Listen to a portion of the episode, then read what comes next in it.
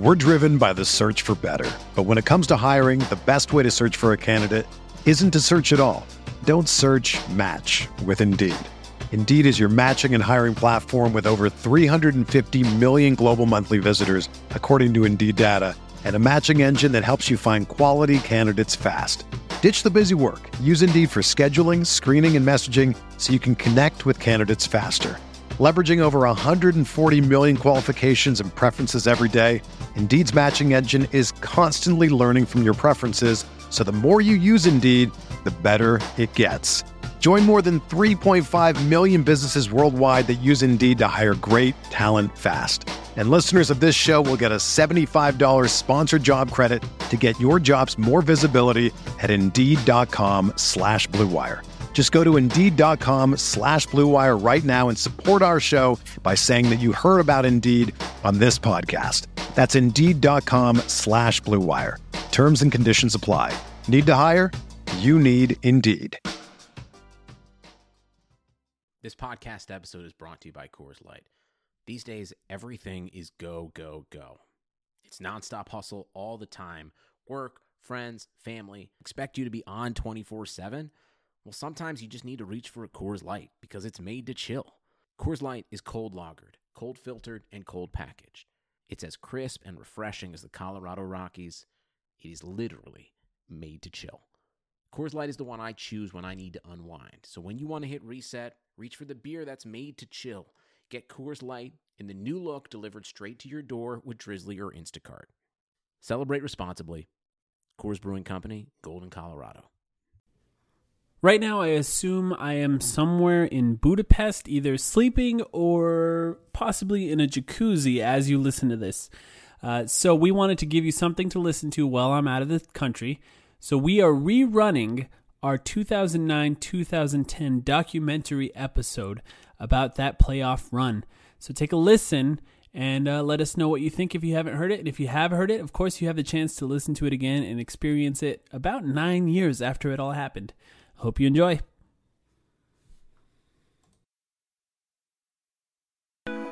It's the summer of 2009, and the Phoenix Suns have just come off of a 46 win, no playoff season after averaging 58 wins in the previous four years. The 2008 2009 season was the second with Shaquille O'Neal, Steve Kerr, Phoenix Sun general manager's biggest move of his up and down general management career with the team. The 2008 2009 season was also the season that Steve Kerr fired coach Terry Porter, who was hired to be a defensive specialist and was meant to raise the team's ceiling. Obviously, this is a very difficult day. Uh, you know, I hired Terry because I believe in him. Uh, he's got a ton of integrity and dignity and class, and he's got a great work ethic. And I hired him because I felt he was the best man for the job. Uh, I knew this team had a difficult transition ahead of it, but frankly, I probably underestimated the difficulty uh, of that transition. Uh, I think it's important that we that we look ahead as a franchise. Um, there's a lot of basketball to be played this season. I think we can still make this a very successful season, but this was a move I think we had to make in order to give our team the best chance for success. Now it's the summer, and Kerr is about to undo his other big move by dealing Shaquille O'Neal to team up with the King of Cleveland, LeBron James. Steve said the move would be good for the Suns as it creates cap flexibility and roster flexibility. This is not the Steve Kerr of 2018, the universally respected basketball savant. This Steve Kerr, at the time, was not very well liked by Suns fans.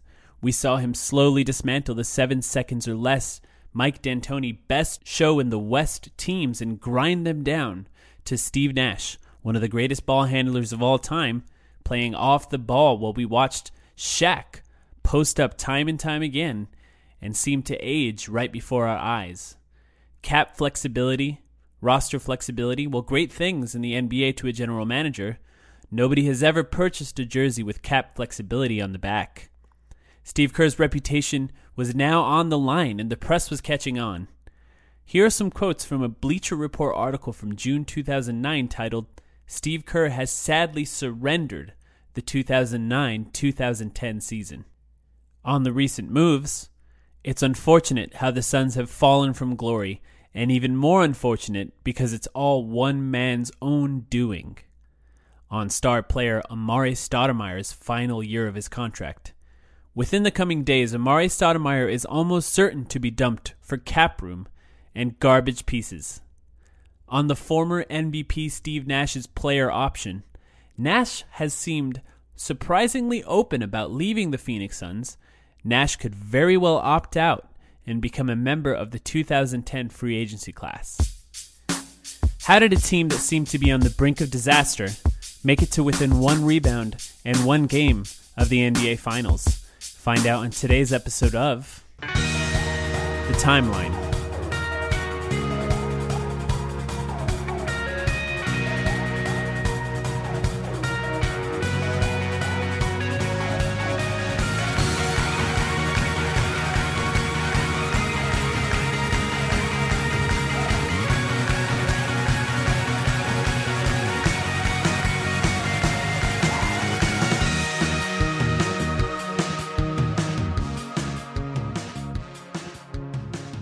Remember there was a, lot of feeling just that it kind of was likely going to be the beginning of the end because you had dealt Marion for Shaq and then you get rid of Shaq for what amounted to uh, really not much of anything. I mean, you got you got the ability to claim Ben Wallace was on your roster for for a brief time, but other than that, there wasn't a, wasn't a lot that came out of it. And uh, so you're looking at that roster and you go, okay, well, you've got Steve Nash, who's a year older, and Amar'e Stoudemire, who's one year away from uh, from being a free agent. And this really is the the end of of this era. And you've got Alvin Gentry, who's still trying to keep things together, like in the way that Mike D'Antoni ran things. And you're just hoping, hoping that there's a, a glimmer of success. And uh, and that was just kind of the feeling in that preseason that I I remember is uh, this is probably the end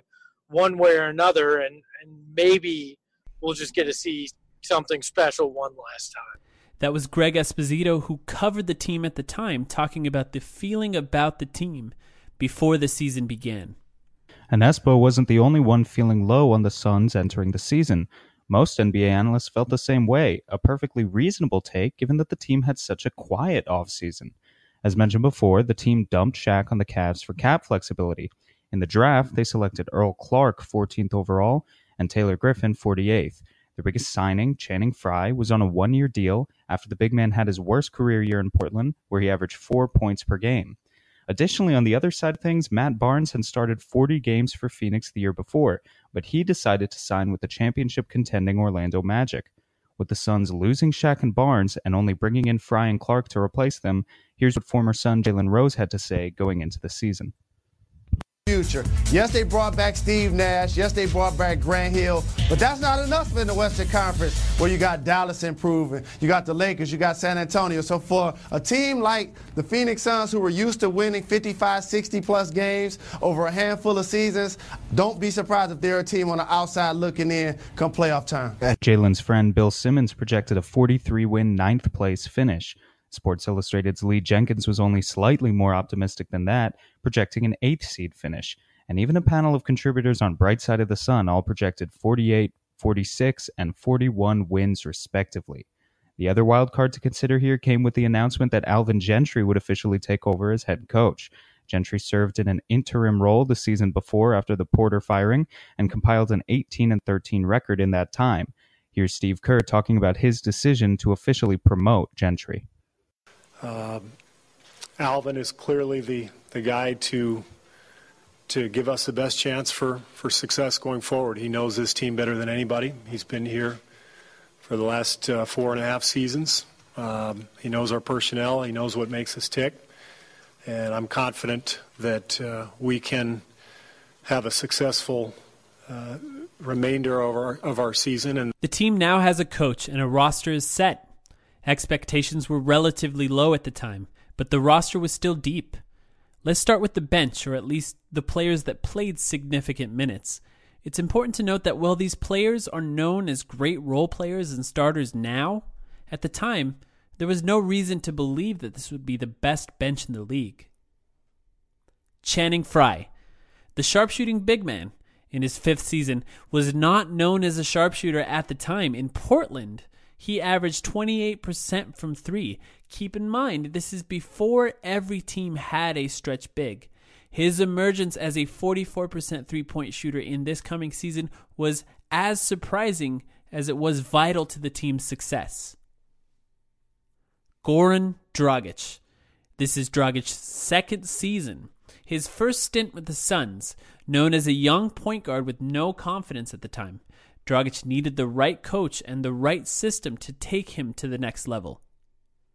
Leandro Barbosa, the former sixth man of the year, was still peaking during this season and brought the same speed and transition and secondary ball handling that the Suns fans were used to. Jared Dudley. The 2009 2010 season is Jared's first full season with the team, and still to this day is his best shooting season from the three point arc. Lou Amundson, the scrappy veteran in his sixth season, brought energy and rebounding in a limited but important role.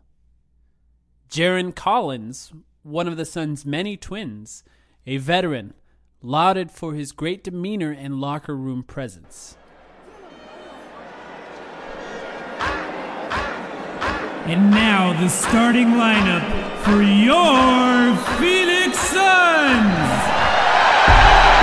A 6'6 guard from Michigan State University, Jason Richardson.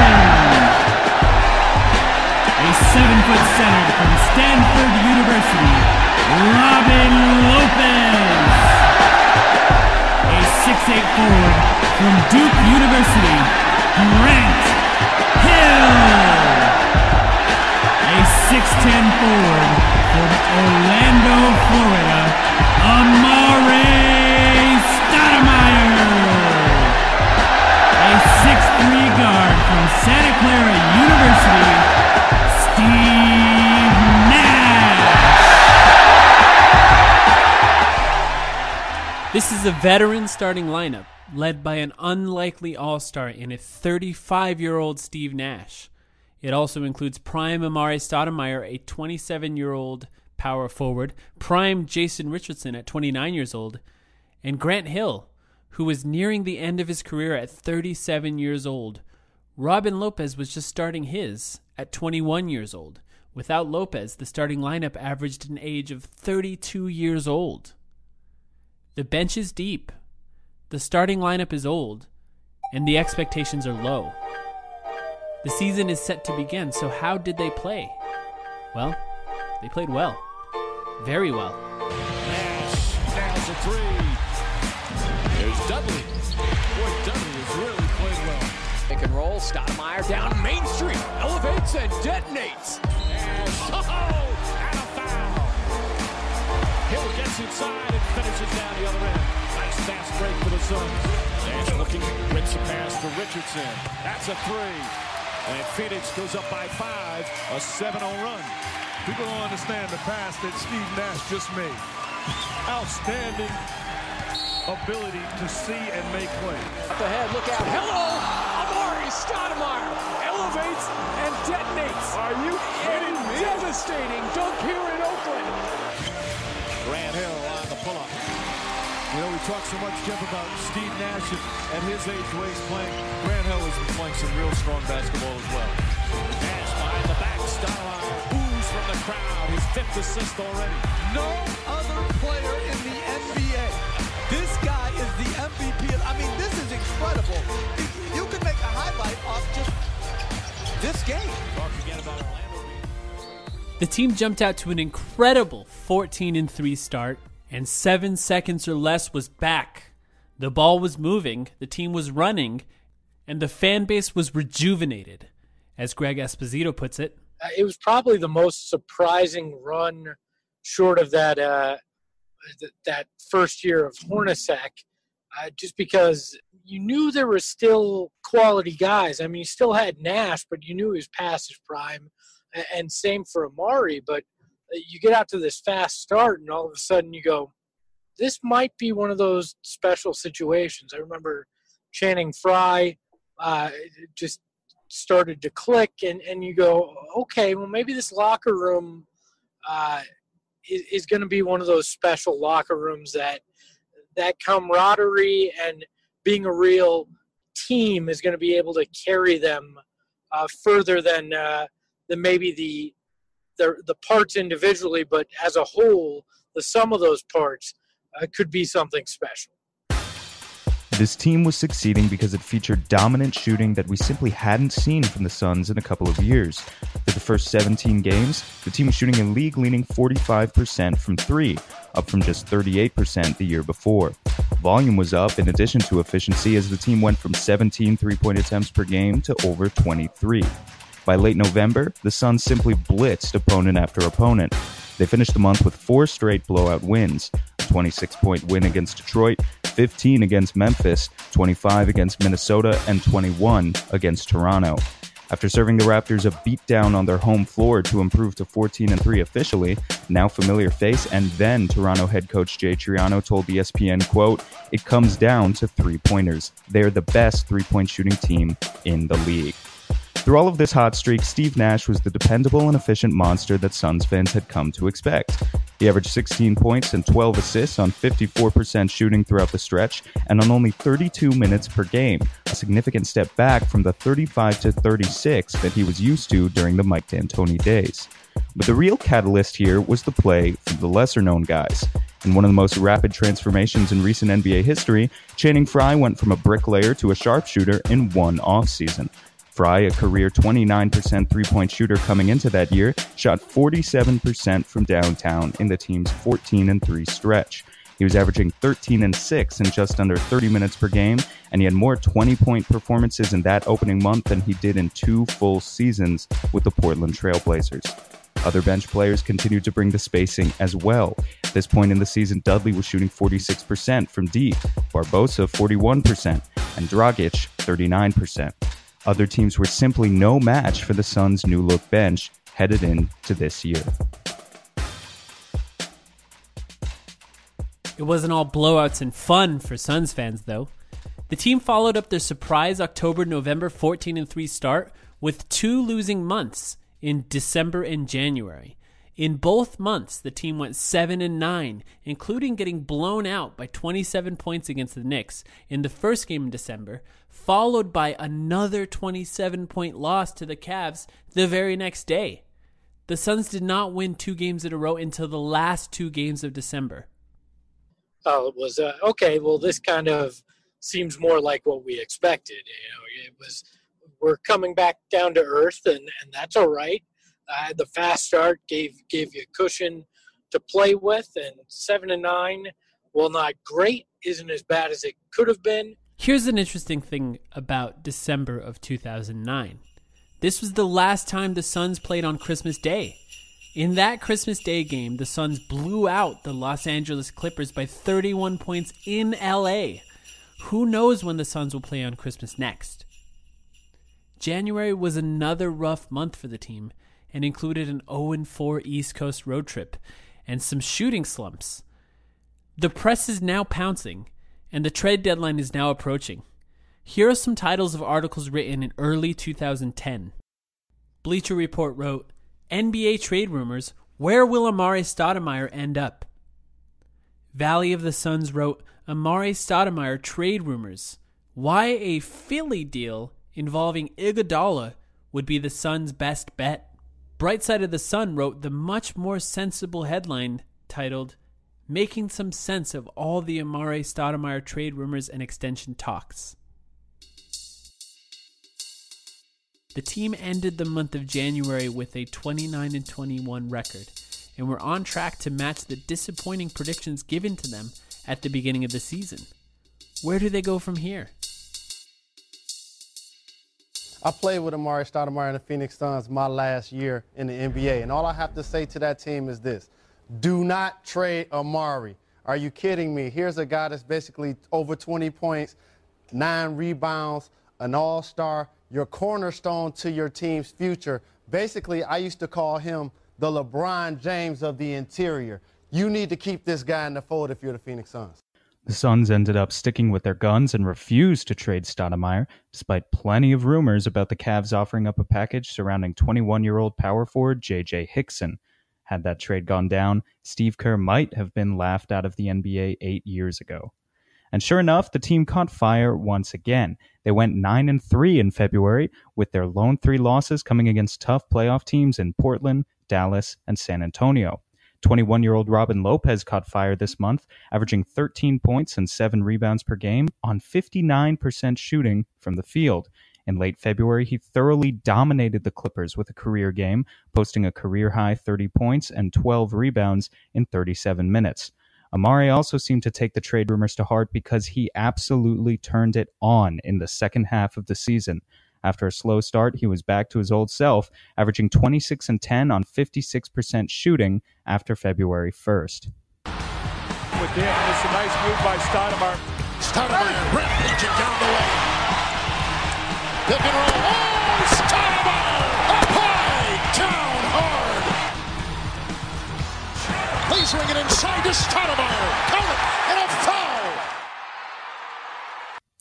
Whenever someone slowed down, another player was there to pick it up. Jason Richardson started turning it on in March, averaging 20 points per game that month on 48% shooting from three point range. And, um, you know, being in the league, going on my eighth year, you know, I did all the scoring I possibly can. It's all about winning now, so I'm willing to sacrifice if it takes for us to win. Still, this team was not without its own set of obstacles. Robin Lopez sustained a back injury in late March that would keep him out for all of April and most of the playoffs but the Suns still finished with a 17 and 4 record in the final two months.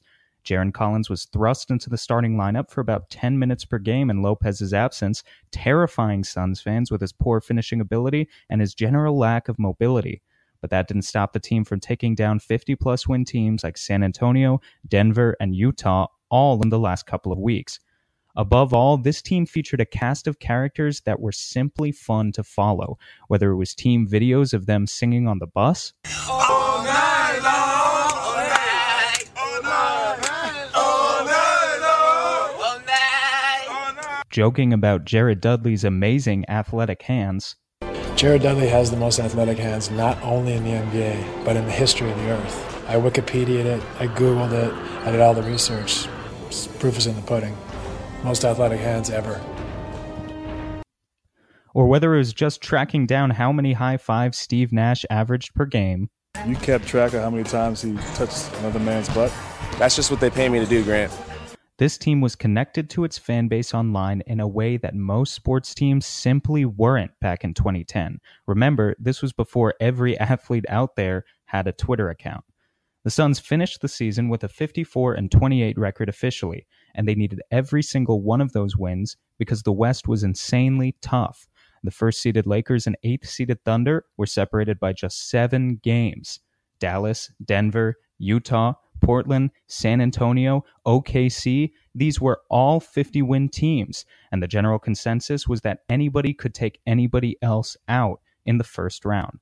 Still, NBA experts like CBS analysts Ken Berger and Jason Horowitz were now calling the Suns the hottest team in the league headed into the playoffs. They're coming in uh, uh, on a high to, to clinch the three seed and, and home court advantage. When you look at this team, are they playing better than anybody else heading into the playoffs? With the possible exception of Orlando, I mean, I, I, I think that's absolutely true. Certainly in the Western Conference, uh, they're they're on a real roll. They're they, they're they're playing great. It all starts with Steve Nash, but now they have Amar'e Stoudemire, who's back playing at an All-Star level, really a dominant player, and you know. Uh, the Camby acquisition, Marcus Camby, in that regard, is going to be huge for Portland because otherwise they'd have nobody to keep him, uh, you know, out of the out of the paint. Let's take a quick break, and when we come back, the playoffs. Hey guys, hope you're enjoying this episode so far, whether it's your first time listening or whether you're listening to it again. Quickly, I wanted to let you know when you're selling online, getting your orders out can be a real pain. That's why you need ShipStation.com. It's the fastest, easiest, and most affordable way to manage and ship your orders. No matter where you're selling, Amazon, Etsy, or your own website, ShipStation brings all your orders into one simple interface. ShipStation helps you get orders out quickly, save money on shipping costs, and keep your customers happy. And right now, Blue Wire listeners can try ShipStation free for 60 days when you use promo code BLUE. There's absolutely no risk. You can start your free trial without even entering your credit card info. ShipStation works with all of the major carriers, including USPS, FedEx, UPS, and even Amazon Fulfillment. So you can compare and choose the best shipping solution for you and your customer. No wonder ShipStation is the number one choice of online sellers. You'll ship more in less time with the best rates available. Just visit shipstation.com, click on the microphone at the top of the homepage, and type in blue. That's shipstation.com, then enter promo code promo code blue shipstation.com make ship happen and then also just one more announcement from us blue wire is teaming up with harry's to make sure our listeners are shaving comfortably go to harrys.com slash blue wire to save $10 on a value trial set which includes a five blade razor with lubricating strip and trimmer blade rich lathering shave gel and a travel blade cover. You get all that for just $3 shipped right to your door. Enough with the cheap razors, it's totally worth trying Harry's. Harry's is fixed shaving by combining a simple, clean design with quality and durable blades at a fair price. Harry's founders were tired of paying for razors that were overpriced and overdesigned, so Harry's bought a world class blade factory in Germany that's been making quality blades for the past 95 years. Join the 10 million who have tried Harry's and claim your trial offer by going to harrys.com slash bluewire. All of Harry's blades come with a 100% quality guarantee. If you don't love your shave, let them know and they'll give you a full refund. Again, make sure you go to harrys.com slash bluewire to redeem your razor for $3. That's it for us. Uh, regarding this, guys, thank you so much. Hope you're enjoying the episode. And now, the playoffs. Phoenix entered round one of the playoffs as the three seed matched up against the Portland Trailblazers, a six seed that had injury problems all year long. Portland was a team headlined by a big three of Brandon Roy, Lamarcus Aldridge, and the number one pick, Greg Oden. But they entered this series with Lamarcus Aldridge being the only healthy player of those three potential stars. That doesn't mean that Portland is an easy out, though. They still had veteran Andre Miller and Nic Batum, players who know what it takes to win. Steve Blake, Marcus Camby, Rudy Fernandez, Travis Outlaw, Jerryd Bayless all rounded out this team that was deep with guys that can play, and they proved it in game one. Jason Richardson drew the Andre Miller assignment in game one, and Andre bullied him. He ended the game with 31 points, 8 assists, 5 rebounds, and 3 steals. All of that on only one three point attempt. The game ended 105 100 Portland. In Phoenix, who ended the season so well, surrendered their home court advantage in game one, allowing Portland to be the only team to win their first game matchup on the road of the 2010 playoffs. Hey, sports fans, Coach Nick here. Today I'm going to go over the Portland Phoenix series, game one.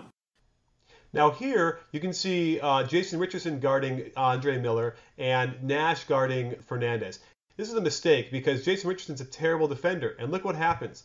Now, the real way to stop an alley oop like this isn't to guard the guy dunking the ball, it's to put more pressure on the ball handler so he can't make an easy pass. Now, watch Jason Richardson's effort while guarding Andre Miller. It's terrible. He's not in his stance, he gets picked off here, and Miller goes right to the basket for a foul. Games two and three, Jason Richardson had had enough. Blazers three for nine to start. Phoenix out running. Richardson lays it in. Now come the Suns three on two. Lob to Richardson from Nash. Four point swing right there. Blazers had numbers. And you've got to look when Nash had rebound Frye. Richardson leaks out, got behind Bayless. Traveled with the ball underneath and reversed it in. Blazers had looked like they were going to charge back. They lose track of Richardson. Deal Nash to a wide open Richardson.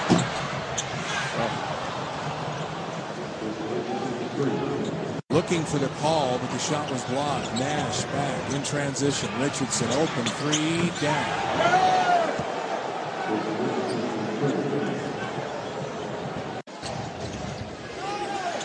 Richardson going right back to work and wanted the foul as well.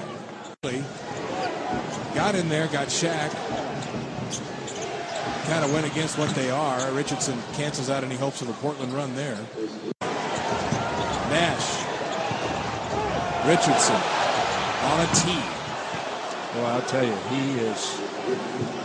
He's closing his eyes 10 for 15 and just red hot. Don't get near it.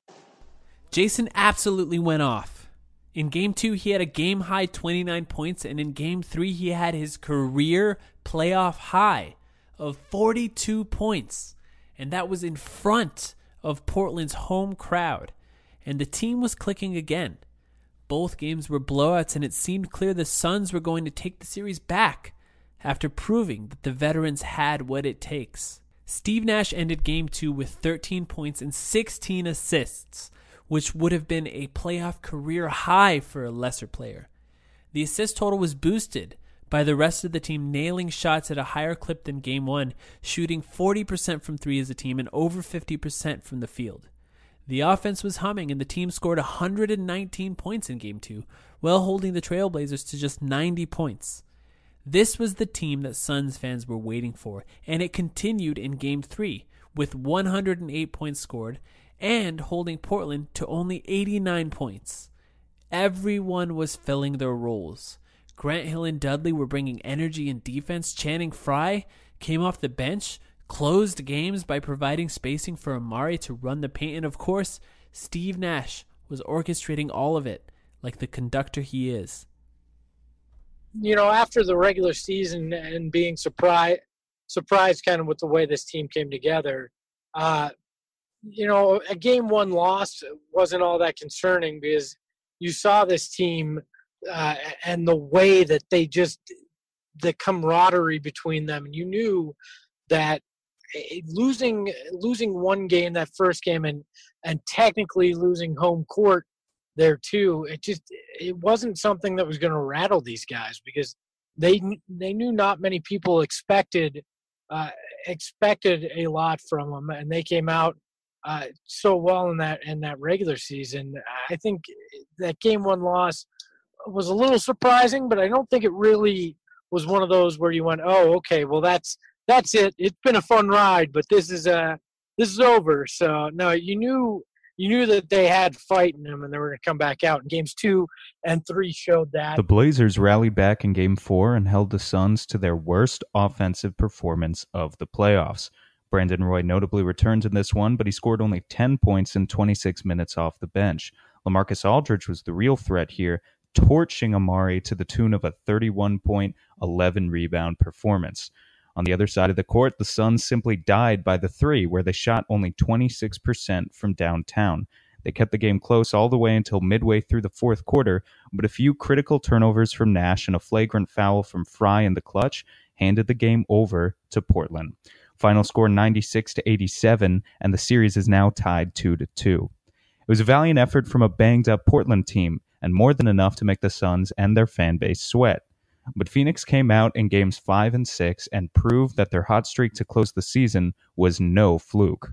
The Blazers came out with a strong opening quarter in game 5, but the Suns bench blew the game wide open in the second and the team never looked back. By halftime, it was a 10 point lead, and by the final buzzer, the Suns had won by 19 to take a 3 2 series lead. This was undoubtedly a bench game, as Channing Frye led the way with 20 points and 8 rebounds in 27 minutes against his former team. Dudley chipped in as well with 19 points, five threes, and a ridiculous team high plus 36 on the court. Game 6 was the only Phoenix win that wasn't a blowout in the series, but it wasn't particularly close either. The Suns were up 12 by halftime and ended up winning the game 99 to 90, thanks to a combined 50 points from Richardson and Stoudemire. Jay Rich clearly led the way overall in this opening round, averaging 24 points and 7 rebounds on 53% shooting. The Suns move on, and every single Western Conference first round series ends in six games. The Phoenix Suns advanced and are now set to play the San Antonio Spurs. Tim Duncan, Manu Ginobili, Tony Parker, George Hill, Richard Jefferson, Antonio McDyess, this was the team that Suns fans feared. To beat them would be therapeutic, exercising demons from years past, but could they pull it off? Felt inevitable that this was going to be another crushing defeat at the hands of the Spurs in some kind of dramatic fashion that ended a storybook run for this team. It's been fun, but we know how this is going to end because Gregg Popovich and the Spurs had the Suns' number. We move to the second round of the NBA playoffs on a spectacular evening in Phoenix, Arizona.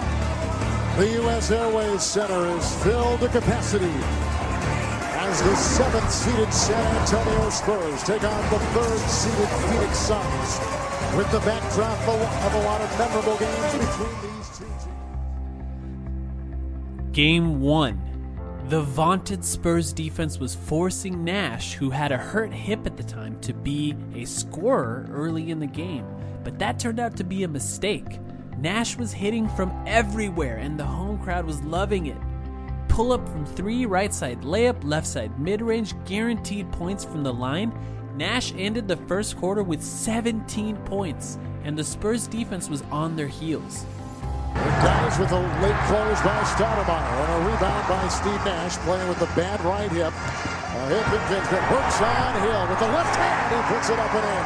Well, good sign there by the Phoenix Suns. It looks like Nash was moving pretty well in that play. They're going to keep the pace of this game up. Collins a screen on Hill opens the door for Nash, and so Doug Nash has gone to the rack two times. Well, if you want to know what the defensive key is going to be in this series, it's who's going to be able to defend screen roll best. And watching Nash, and Steve goes again inside. He's got three layups in a row. Here comes Stoudemire, goes outside to Nash, working on him. Slides by Jefferson. Doug with ease. He's going inside. Usually it's the San Antonio guards that drive inside the lane, and Popovich has got to find some way to stop Nash from getting inside. Nash for three. Steve Nash has been incredible on the start tonight. 11 points, 5 of 5 from the field. 8 minutes. And here's a move inside by Steve Nash, who scoops it home and comes up with his 13th point in the first quarter. Watch how he splits that pick and roll, Kevin. He, he is a master. Nash now, seconds remain in the first quarter. Parker was there, counted for two and a foul. The game opened up for the Suns once the Spurs' game plan went awry. Nash was dropping passes to everyone. Richardson was slashing, hitting threes, and the Suns ended the second quarter up by 10. Get out and run. A beautiful pass by Nash. That's what happens when you take a shot. You better get back against the Phoenix Suns. They're going to run on makes, they're going to run on misses, and they're going to run for 48 minutes. The Spurs never go away. Within four minutes of the third quarter, the game is tied with a Tony Parker mid range jumper. Within another minute, the Spurs take the lead with a Manu Ginobili three, but nevertheless, Nash persisted. He never stopped penetrating, getting into the paint using screens from every side of the court. This was a 35 year old using his best attribute, his brain. Shots were coming at the rim and from three, Channing from the wing, J. Rich Duncan transition, Grant Hill from mid range, and suddenly the Suns are up by 10 at the end of the third quarter. Fourth quarter is back and forth. One minute and 30 seconds left in the game. Nash takes a high screen from Amar'e, who rolls immediately just as Grant Hill curls around to take the pass from Nash at the elbow. Grant immediately passes to an open Jason Richardson at the wing for a wide open three, and he nails it. The Suns are now up by 8 with a minute and 23 seconds to go, and that proved to be the final nail in the coffin. Suns win 111 102.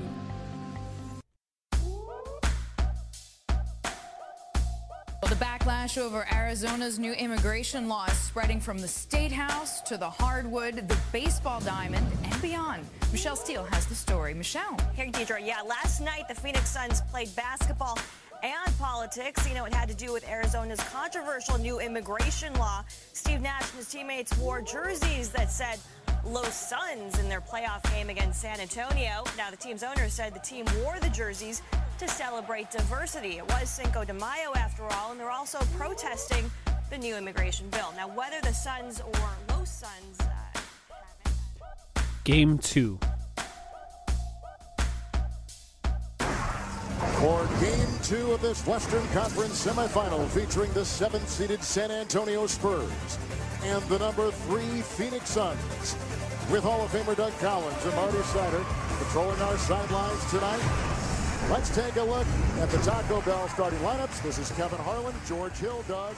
Early on in the game, the Spurs were on a mission to prove that this was not the same team as game one. Parker was on fire, making his first four shots of the game. Tim Duncan had 17 points in the first half, but the Suns still kept it close. Amar'e tied the game with only 39 seconds left in the first half with a ridiculous jam from a picture perfect pocket pass by Steve Nash. Pick and roll. Oh, Stoudemire! Applied down hard. The third quarter was back and forth, but the Suns' shooting prevailed when it counted. Clutch shots from Hill from mid range kept the Suns in the lead. Amar'e kept delivering with jam after jam, and despite a 29 point effort by Tim Duncan, the Suns put the Spurs away 110 to 102. The Suns now have a two game lead, partially thanks to the efforts of Jared Dudley. And let's talk to Steve Nash. You and I talked yesterday about how this was the most important game of this series. What character came out in your team tonight, Steve? Well, I thought we showed a lot of character. You know, Jared, I thought was player of the game. Uh, he came in and got a bunch of offensive rebounds, hustle plays. Um, our second unit gave us a lift. I thought we came out a little bit nervous and and, and we got kind of passive because of that, and, and we hung in there. You know, uh, proud of my team. Why do you think you guys were nervous to start off with? Yeah, I don't know. I mean, some days just like that. I'm not even sure. Maybe I'm wrong, but it just felt like we were missing shots we make. We were rushing a little bit. We weren't quite in rhythm. So you know, we were hurrying things that we didn't need to hurry, and it's just uncharacteristic of our team. You win the game without this kid over here and his energy? No way. He was huge. Uh, you know, played well the whole game, but especially, you know, when we were really struggling early, you know, he gave us a big boost with three kind of uh, offensive rebounds and ones. He did a great job. Game three. Two games in, the Phoenix Suns are enjoying their most commanding postseason lead in a decade over a Spurs team that sent them packing their last four playoff meetings. Leading 2-0, the Suns halfway to revenge, making Friday night's Game 3 in San Antonio an absolute must-win for the Spurs. Tony Parker back in the starting lineup for the first time in two months, replacing his replacement, George Hill, who has struggled through the first two games. Tony Parker uh, not struggling at all at the beginning of this one, averaging 23 points per game the first two of the series. Only 10 on Friday night on 5 of 17 shooting. On the other end, Jason Richardson laying it in 14 points in the first half for him. Matt Fowler contributing. He knocks down the three from the wing. Spurs led by nine after one. And playing some defense in this one. DeJuan Blair, the rookie with the block, and then little offense working on Amar'e Stoudemire. Take that. Puts it up and in. 35-21 at that point. The Spurs cooking with Crisco. George Hill pull up. It's an 18-point lead. But the Suns refuse to go away. Leandro Barbosa for three. Steve Nash not looking to Amar'e Stoudemire, who brings the house down. That's worth a second look. Nasty stuff there. Only seven points on the night for Amar'e on three of ten shooting. On the other end, it's Manu's step back. You'll take it and you'll like it. Suns still within six after break after trailing by 18 in this one. In the third now, it's Grant Hill, the season one. Pull up Jay, two of his 18 on the evening. Steve Nash, he had 16. His Jay is going to go. It's a two point game all of a sudden. Spurs answering. It's Manu, three up and three down, 27 in the game for him. Antonio McDyess looking like a young man. Rebound and the jam. Richardson answering back though, three up and three down. Suns, as I mentioned, just would not go away in this one.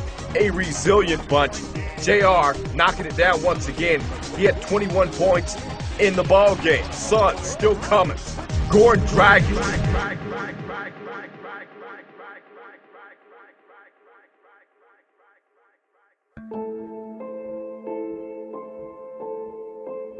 Chance. What a oh, move by oh. Dragic. Switches hands, and the Suns have their first lead of the night. Be able to keep Barbosa from getting to the basket. Plenty of time.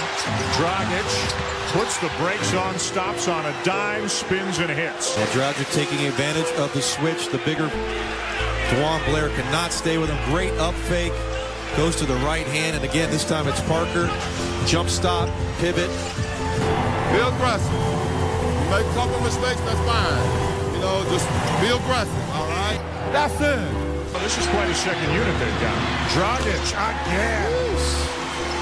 Keep being aggressive on Dragic show here the last few minutes. Well, again, it's the it's the switch. Duncan's on him. Does a nice job of taking his top three points. And they're working as a tandem again. Dragic knocks it down. he was just looking for the foul and three free throws, and he hit the shot. Are they going to give him the three? Holy cow, what a shot. I think they're going to check Let's to see, see if it was a two or a three. Right, that's a three. I think it was. I think that's a three.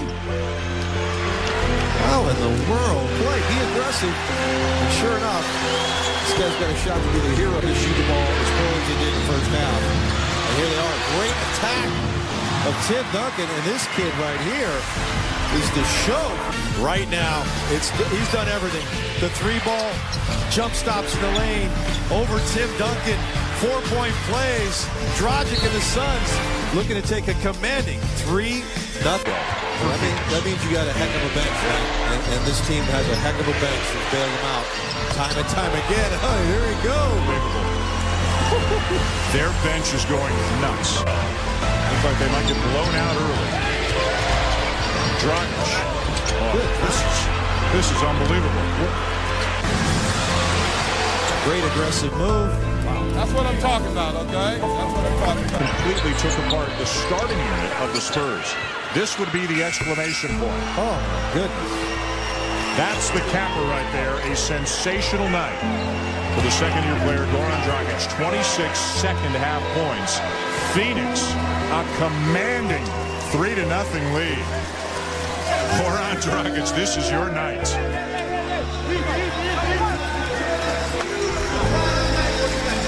First of all, with all you've been through through your career, tell me what it feels like to have a performance like this for the Suns against the San Antonio Spurs, a team that they've struggled with so much.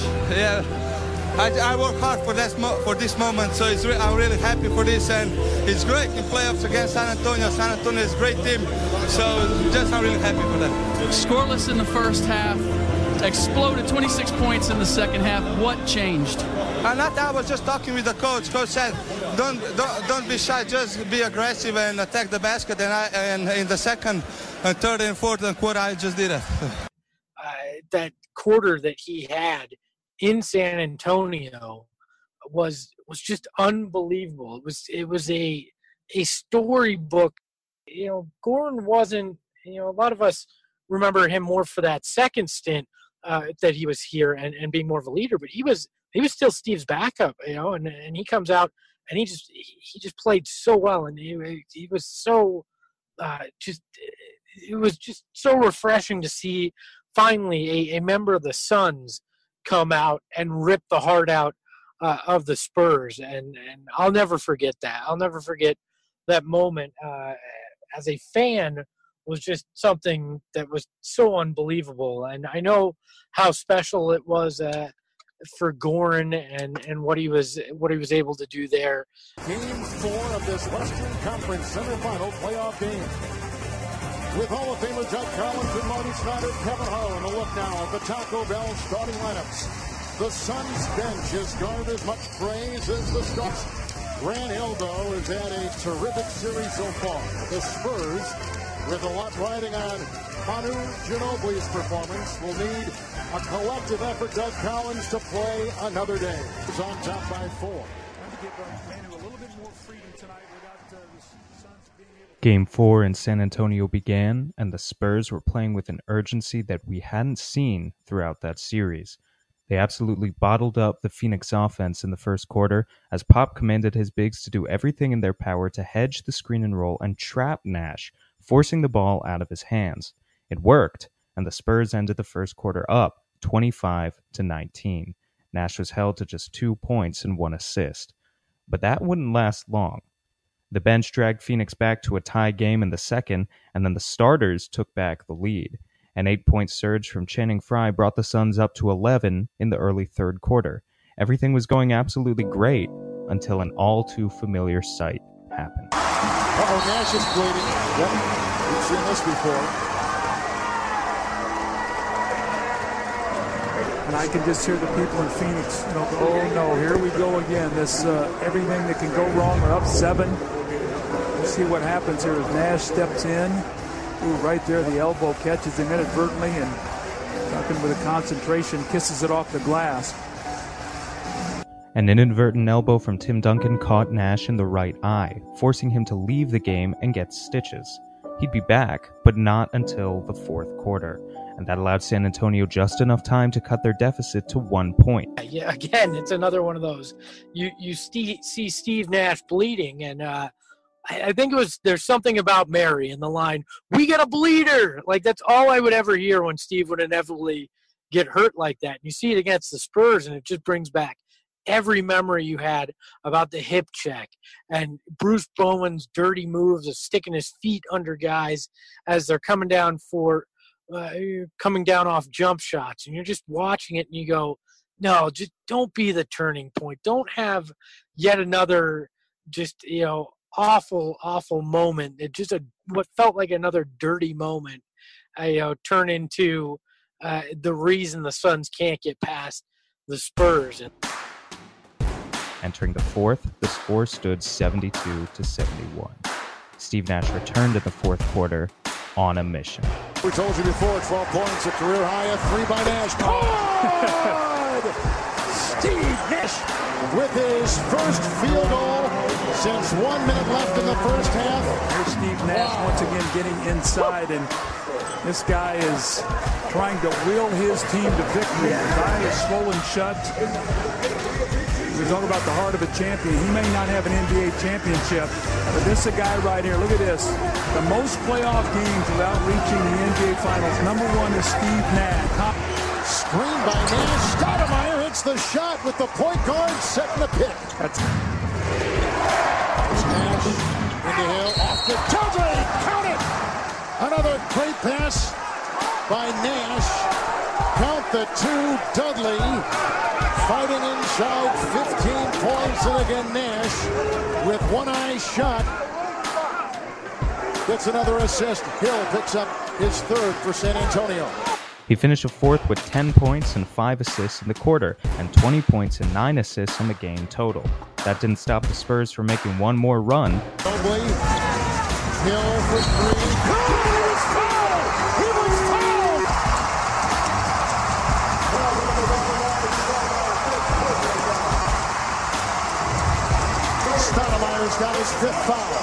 Just ran a beautiful play for George Hill, and Amar'e Stoudemire commits a cardinal sin, fouling a three-point shooter. But Grant Hill made two clutch free throws, and when the final buzzer sounded, the Suns emerged victorious. With a 107 to 101 victory, the Suns had swept the Spurs following four straight series defeats to them.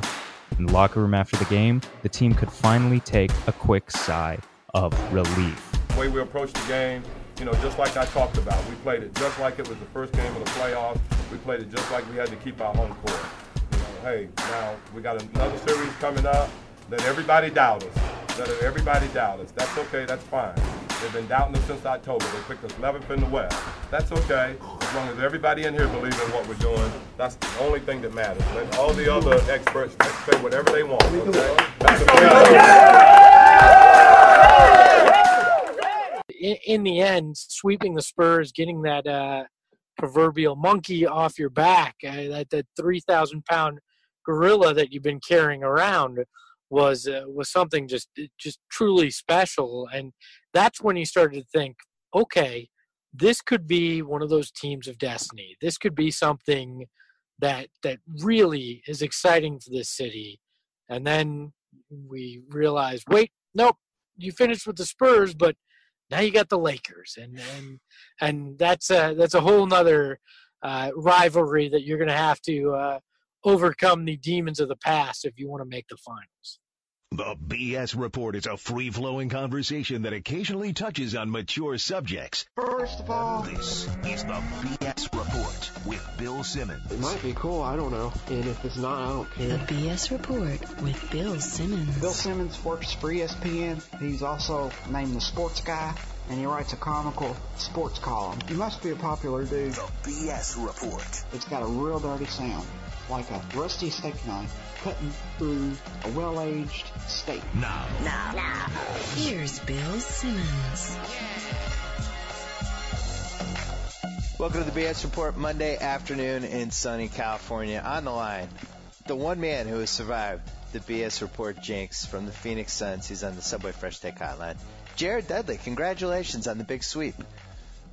Hey man, hey, it was big for us, big for Phoenix today, getting that sweep, man. I'm happy, happy I could be a part of it. You guys kind of felt after game two, because I happened to be in the locker room that day. It seemed like you guys were pretty confident that you could actually go into San Antonio, not maybe not sweep, but definitely win a game. Were you surprised by the sweep? You know, I was definitely surprised, man. We were confident all along. You know, we we wanted to play the Spurs. We played well with them during the regular season. We knew playoffs would be different, but this this was, you know, we had home court advantage, and we got up 2-0. Our mindset is uh, we can definitely win one. We thought in the regular season we should have beat them at their place, but uh, Jay Rich missed that one dunk. But to go in there and sweep them like we did, I don't think anyone can imagine it. But it was perfect, especially for guys like Steve and Amar'e. And heading into this Spurs series, you probably because this was your first one, but you could probably sense in Phoenix there was a there was that feeling of uh oh here are the Spurs they're gonna come ruin everything. Um, do you guys how do you tune that out? Well, you know, to be honest with you, I took it as a challenge. I took it, you know, you could definitely feel in the locker room that it was a little more tense in the sense that the guys wanted this one a lot more than than most ones. You could tell Steve. I know he mentioned to me before he's never beaten the Spurs ever in his career in playoffs. He, was more serious. He, was more vocal in the locker room before the games about this.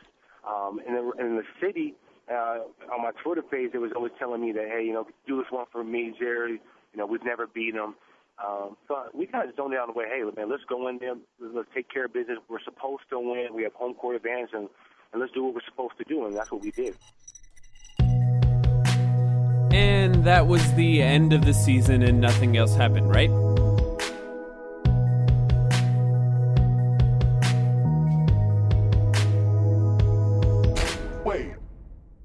Okay, maybe not. The Suns still had the Lakers in the Western Conference Finals, but we don't want to bum you out by going into every detail of every game. But there are some worthy storylines. The Lakers won wire to wire games in games 1 and 2, and they were relatively uneventful games. The only real storyline was Leandro Barbosa getting shoved to the ground and cutting his head open on a camera under the basket, the second Phoenix Sun to get stitches in the playoffs. Game 3 was much more fun for Suns fans.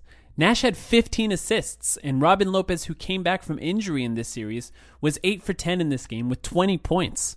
Amar'e Stoudemire had a great game as well, and guess what? He bled. His nose was cut open on a foul late in the third quarter. This Suns team never gave up, though. This was the year that Amar'e's face up game really shined, and it was evident in this game. On mid range shots or just beating his man off the dribble, he was relentless. A 9 1 run by Phoenix in the fourth quarter was basically the end of the game, and Suns fans got to see the team win at home in the Western Conference Finals for the first time in years. Amar'e Stoudemire had a ridiculous 42 points in Game 3 on 14 to 22 shooting and 11 rebounds. How would they fare in Game 4, the next game at home?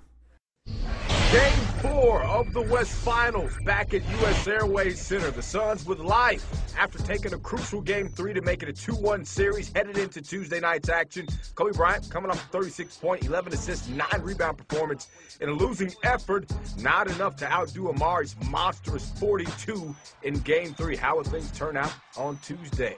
To the highlights we go. Grant Hill knocks down the J. Andrew Bynum played only seven and a half minutes in game three, scored 12 points in 25 minutes on Tuesday night. Still in the first, Jason Richardson, three up, three down, ties the game at 23 all. Second quarter now, it's Goran Dragic to Lou Amundson. He throws it down. Take a second look. Nice feed. The patient Amundson taking it up and rocking the rim. You know, Channing Frye was one of 20 in the series. Before this bucket, he had missed his last 17 tries. He was cooking in this game. So was Kobe Bryant. He knocks down the tray. 53-47 game, and there's Frye popping like fish grease. Three of five from distance in the first half, 11 points, the only Sun in double figures. Kobe, the most interesting man in the world. 15 points in the first half, all in the second quarter. Amar'e Stoudemire making it happen, 21 on the night for him. In the third now, good ball movement from the Lakers. Kobe, once again, sinking the tray. Kobe dishing this time. Pau Gasol underneath, two of his 15 points. He also added five rebounds. Then there's Mr. Bryant again. Ooh wee. He was crazy in this one. Kobe again, 16 in the third, tied the game at 81 all. Then check out the pass here. Jared Dudley to Amundson underneath. Phoenix back out by two. Then there's Frye once again, cooking. Came out of his horrendous shooting slump. He had four trays, 14 points. We spot shadow here because Leandro Barbosa is just, just wide open. Just ridiculously wide open. He knocks it down. Dragic driving, kicking out to Dudley, who knocks in the triple. Suns bench outscored LA's 54-20 in this one. And here's Dragic showing you how. There's two of them. Just making Derek Fisher look silly. Ugh. Straight out of Rucker Park was that one. Off the miss, Pau Gasol throwing it down. Suns up six late. A buck and a half left. 97-106 and Kobe gets it to go. Plus the foul. 38 points, 10 assists, and 7 rebounds. But the Suns respond. Grant Hill, the seasoned one, hits it as Phoenix evens the series at two games apiece. The series now shifts back to LA for game five Thursday night. Game five, nothing really happened, right? Hold on. Are we not going to talk about the uh, Alvin Gentry throwing up in a trash can fried avocado moment? The best moment of the entire playoff run, where somehow it gets reported that Alvin Gentry had bad fried avocado, and that's why uh, he throws up in a trash can on the sideline during a game live on national television. I can't imagine a moment that's more embarrassing for a human being outside of getting pantsed during a, a live NBA playoff game than throwing up in a trash can like that. And Alvin Gentry takes after Steve Nash in that moment and says, I don't care.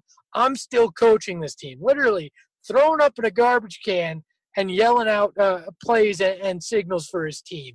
That was dedication. Probably my favorite moment of that entire run because nobody's eating a fried avocado, and it wasn't what Alvin Gentry ate, but that's what got reported, and that's what sticks in everybody's mind. They have played 24 minutes here at Staples Center in Game 5 of the Western Conference Final Series tied at 2. And the Lakers on top 53 to 45. But for much of the first half, Alvin Gentry feeling the effects of a Oh. deep fried avocado. That's exactly, what, that's exactly what you get for eating avocado. Uh, avocados are good, Good but I you. guess the deep fried possibly Oh, we don't need to see that. possibly not All right, we- sitting we- too we well heard him he did it with We the did coach. not. Well, at least you know you're important when they bring you a trash can. you're, you're exactly right, but Okay. We have to talk about it. Game five. This was a very close game. The entire game, back and forth. And with three and a half seconds left, the Lakers are inbounding to Kobe Bryant. Whatever you do, you cannot let him get his hands on this basketball. And you got to stay down and be disciplined because you know how well he shot fakes. Aaron Dudley defending on Bryant. Both teams are over the foul limit. Odom will throw in. Bryant and comes up short. Artest.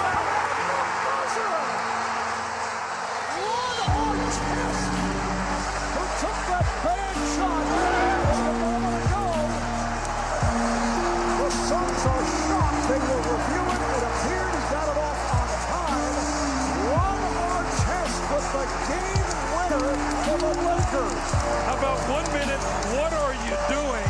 And the next one is like, great shot. What, what a tough, tough play.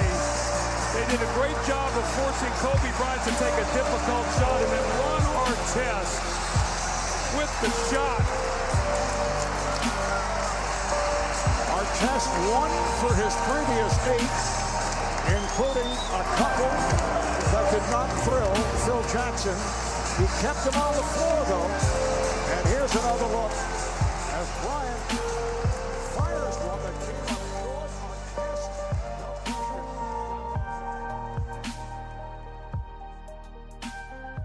Well, it felt like it was over uh, when when Ron Artest put a Kobe airball back up to to take the lead uh, at the end of the game uh, in game five, and you watch that and you go, "Wow, the defense actually got Kobe to take a bad shot."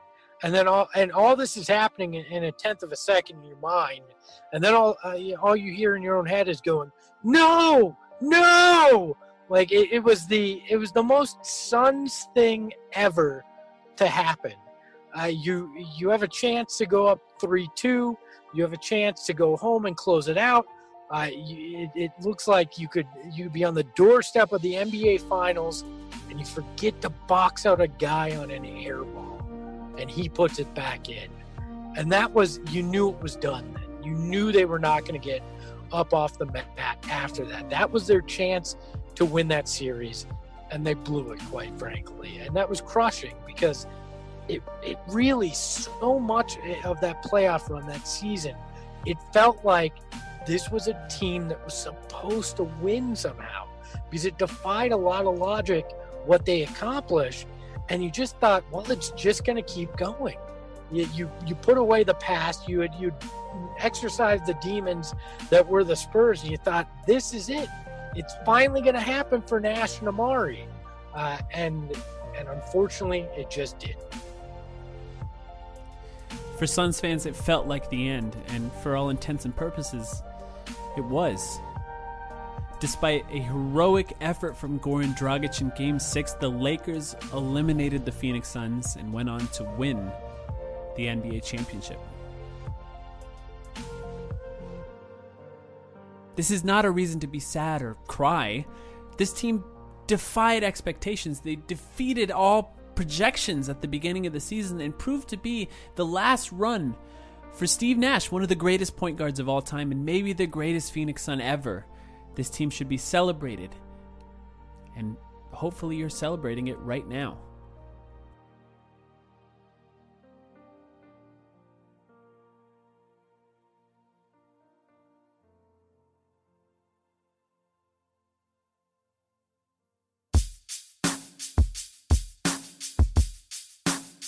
Wow, that 2009 2010 team was a lot of fun to watch and something that was completely unexpected to have that fun of a season, especially after the expectations that were set for them at the beginning of the year.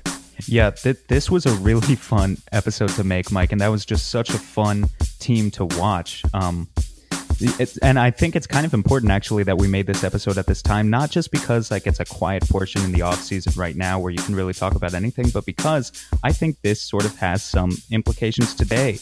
Uh, in terms of this is the type of team that we might be seeing uh, out of our Suns basketball not too far in the future. That might be uh, that might be me being a little optimistic, but I certainly don't think playoff basketball is too far away uh, from the Suns franchise. And the last time we made the playoffs really was a special run. More than tell every detail of the story of this season, I wanted to uh, bring back the emotions that we felt during that time, and I really hope that those emotions return again soon uh, with Devin Booker leading us to the Western Conference Finals and, and hopefully beyond.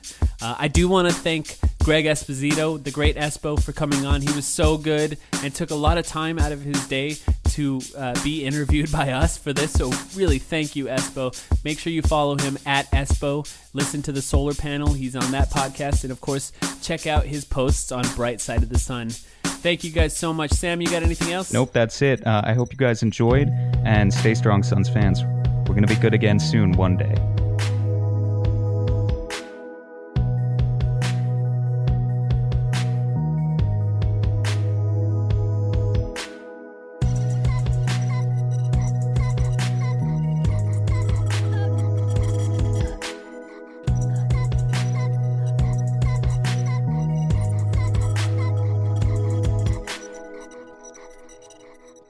Sugar Ray Leonard, Roberto Duran, Marvelous Marvin Hagler, and Thomas Hearns. legends, whose four way rivalry defined one of the greatest eras in boxing history. Relive their decade of dominance in the new Showtime sports documentary, The Kings, a four part series premiering Sunday, June 6th, only on Showtime.